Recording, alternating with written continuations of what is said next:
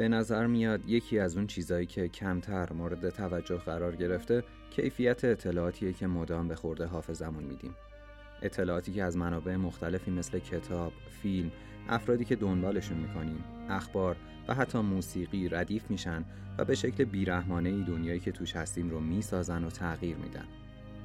اما چطوری؟ بیشتر در موردش حرف می‌زنیم. من میلاد هستم و این اولین قسمت از پادکست رادیو 820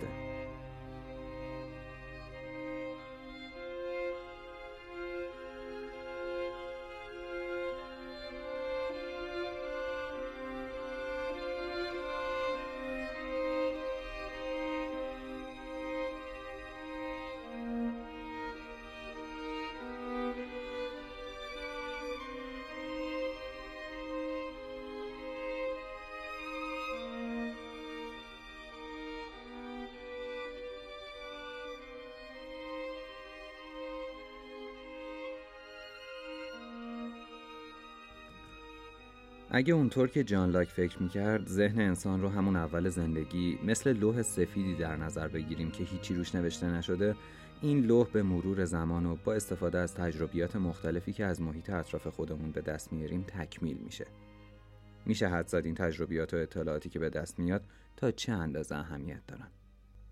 درسته که یه عده فکر می‌کنن ذهن انسان بدون محدودیته اما هنوز چیزی که این نظریه رو ثابت کنه ارائه ندادن. بجاش کلی دلیل و مدرک هست که خلاف ادعای اونا رو ثابت می‌کنه. ظرفیت اولین و بزرگترین محدودیتیه که ذهن ما داره. برای همینم باید متناسب با این ظرفیت حجم بالای اطلاعات اطرافمون رو شخم بزنیم و فقط اونایی رو که واقعا به دردمون می‌خورن وارد ذهنمون کنیم. اما خب کار آسونی نیست. اونم لابلای این حجم گسترده اطلاعات که ما بینشون گم شدیم. حالا جدا از این سردرگمی که بیشتر وقتا با استرابم همراهه یه چیز دیگه هم خیلی اهمیت داره. اونم اینه که این اطلاعات از چه منبعی و با چه هدفی منتشر میشه. پس کار سختتر از قبل میشه. چون اینطوری ممکنه فکر کنیم به اطلاعات مورد نیازمون دست پیدا کردیم. اما در اصل این اطلاعات نیاز شخص یا گروه دیگه ای رو دنبال می‌کنه. اما از طرف دیگه ما که ذهن خودمون رو با انباشت این اطلاعات پر کردیم به راحتی توی دام میافتیم و با پشتوانه‌ای که به واسطه اون اطلاعات داریم توهم می‌زنیم که در مورد مسائل مختلفی می‌تونیم نظر بدیم. شاید برنامه هم همین باشه. اینکه افرادی که جامعه رو تشکیل دادن در عین حال که احساس درک مطلب رو می‌کنن هیچ درک درستی از موضوعات نداشته باشن.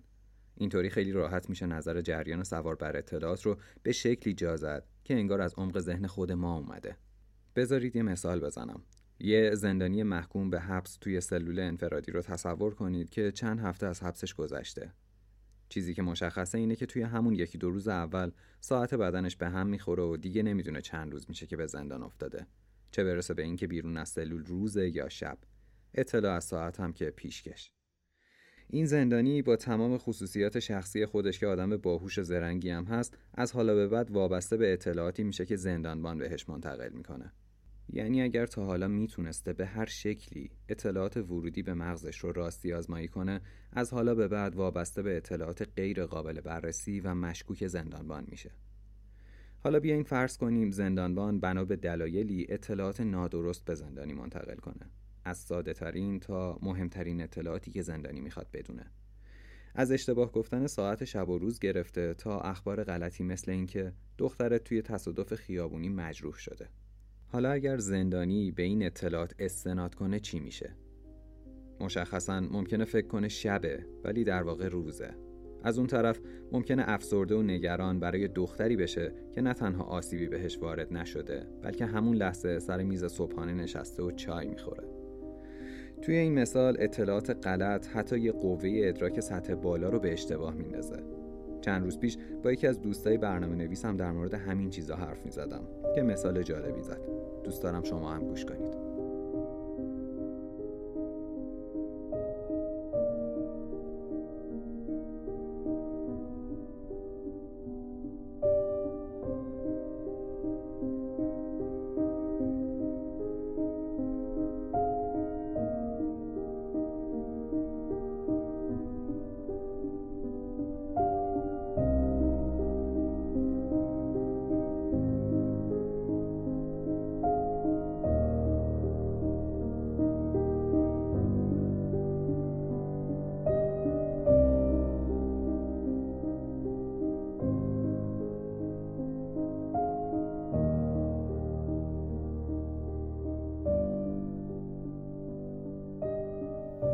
جالبه. این چیزی که داری میگی ما خیلی زیاد توی برنامه نویسی ازش استفاده می‌کنیم به خصوص برنامه نویسی هایی که تو چند سال اخیر دیگه داره انجام میشه. قبلا مشکلات رو مینداختن گردن اپراتور. مثلا قرار بود یه برنامه دو تا عدد رو با هم جمع کنه. حالا مثلا اگه اپراتور دستش می‌خورد یه به جای عدد کاراکتر می‌زد و خروجی برنامه یه چیز اشتباهی بود این مشکل برنامه نمی‌دونستن. خب اپراتور باید درست می‌زد.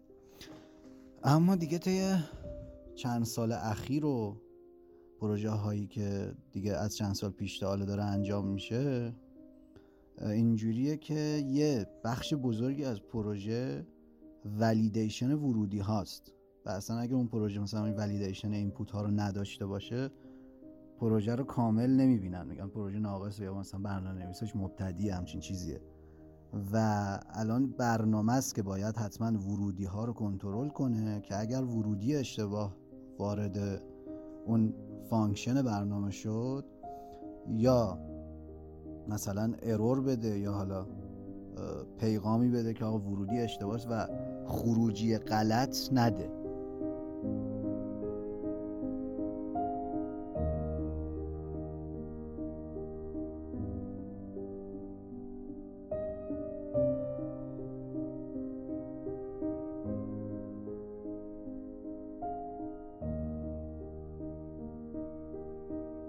ببینید چقدر راحت میشه همه چیز رو عوض کرد.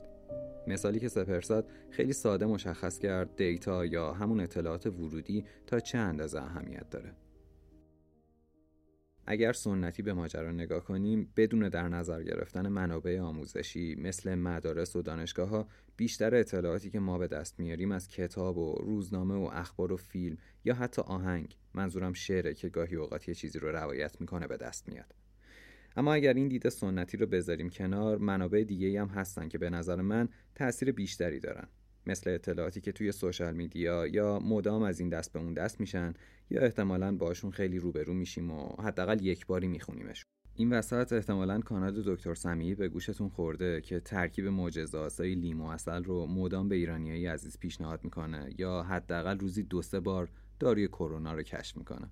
حالا اینکه شوخی بود. ماجرا از جایی جدی میشه که یه سری اطلاعات موجب تغییر رفتار و دیدگاه دنبال کننده هاشون میشن. اونم به شکل فاجعه بار.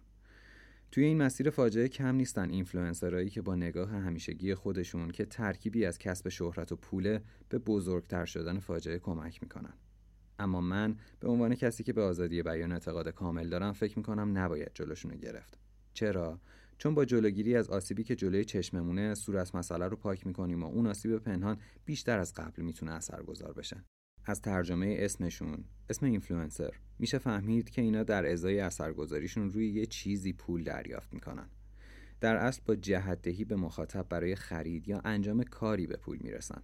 این افراد اگر توانایی اثرگذاری را نداشته باشن خیلی ساده به پول نمی‌رسن و خودشون خود به خود نیست و نابود میشن. پس نیازی به صرف وقت و هزینه برای از بین بردنشون نیست. حالا چرا انقدر روی این دسته تاکید دارم؟ چون این مشابه همون جابجایی روز و شب توی مثال زندانی و زندانبانه. درست ساده به نظر میاد اما همین سادگی اول راه پیچیدگی های دیگه است. یه سوال خیلی مهم اینه که آیا به صورت دموکراتیک میشه به نیروهای غیر دموکراتیک اجازه حضور توی انتخابات داد؟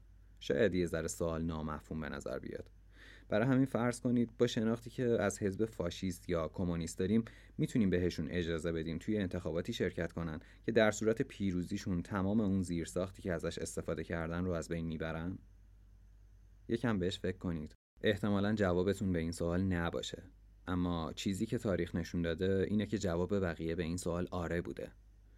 جواب منم به این سوال آره است. چرا نباید بیان؟ چرا باید با ترس ازشون بهشون یه قدرت ناخواسته و نامشروع بدیم؟ اما قبل از این حرفا توده مردم باید به شکلی با مسائل روبرو شده باشن که در مواجهه با این افراد و گروه ها خودشون اجازه پیروزی ندن. اینا نباید رأی بیارن. اگر این اتفاق نیفته هر چند سال یه بار یکی دوتا از این گروه ها توی کشورهای مختلف سر کار میان و پدر همه رو با هم در میارن. تا وقتی اطلاعات غلط به خورده توده مردم داده میشه و مردم هم با کمال میل این اطلاعات رو دریافت می‌کنن دموکراسی و سیستم رأیگیری بیشتر شبیه استبداد توده یا همون استبداد اکثریت میشه. تا چیزی که فکر می‌کنیم موجب پیشرفت و سعادت بشر باشه. بذارید یه مثال دیگه بزنم. فرض کنید ده نفر برای رفتن به قله یک کوه تصمیم می‌گیرن برن سفر. از این ده نفر یکی تجربه کوهنوردی داره و نه نفر دیگه تجربه تپه نوردی هم ندارن. چه برسه به کوهنوردی؟ وقتی به پایه کوه می‌رسن متوجه میشن شرایط جوی اونطور که انتظار داشتن نیست. با توجه به شرایط اونی که تجربه کوهنوردی داره میگه جمع کنیم برگردیم. اما بقیه با این حرف که بذارید رأی گیری کنیم ماجرا رو به یه سمت دیگه می‌برن. رأی گیری می‌کنن. نه نفر رأی به ادامه دادن مسیر میدن و فقط یه نفر میگه کوهنوردی توی این شرایط حماقت محضه. خلاصه که کوهنوردی رو شروع می‌کنن اما وقتی تمومش می‌کنن که هم مصدوم دادن و هم کشته. به همین راحتی میشه استبداد توده در رأی گیری. رأی متخصص توی این شرایط به همون اندازه به حساب میاد که رأی یه آدم معمولی حساب میشه.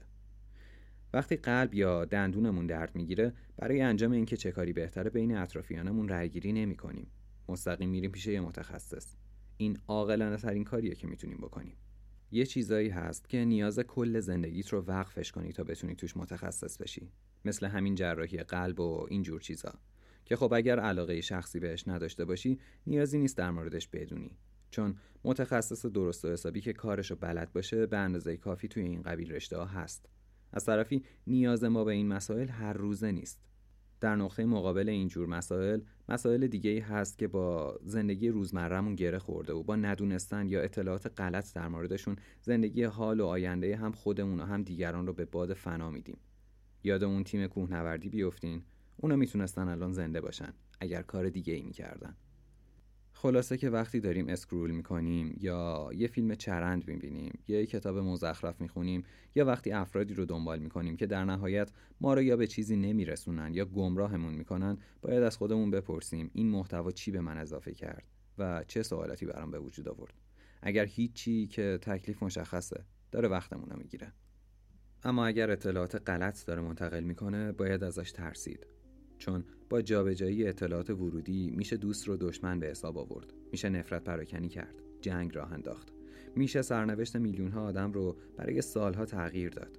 ملتی که پشت هیتلر و استالین موندن و اون همه جنایت رو مرتکب شدن دلایل خوبی برای این کار داشتن. چون اونا جور دیگه به مسائل نگاه می‌کردن. خب آخر اولین قسمت این پادکست اینو بگم که دوست داشتم اول ماجرا روی نقد محتوایی که روزانه باهاش در ارتباطیم حرف بزنم که خب سعی کردم برای شروع یه کمی ساده حرفمو بزنم. من تجربه ساخت پادکست ندارم و حالا این اولین تلاشم برای این کار بود. احتمالا یه کمی زمان می‌بره که دستم بیاد چه کاری باید انجام بدم تا کیفیت کار بالا بره. اما تا یادم نرفته راستی اینم بگم که اگر تا الان به حرفایی که من زدم مشکوک نشدین پیام اصلی ماجرا رو نگرفتین.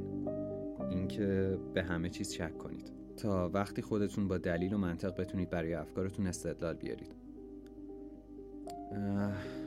به قول جان لاک میگه که اعتماد ما به اعتقاداتمان باید متکی به دلیلی باشد که آن اعتقادات را تایید می‌کند. فکر کنم این بهترین تعریفی بود که می‌شد برای این مورد. از کسی نقل کرد. تا قسمت بعدی میبوسمتون فعلا.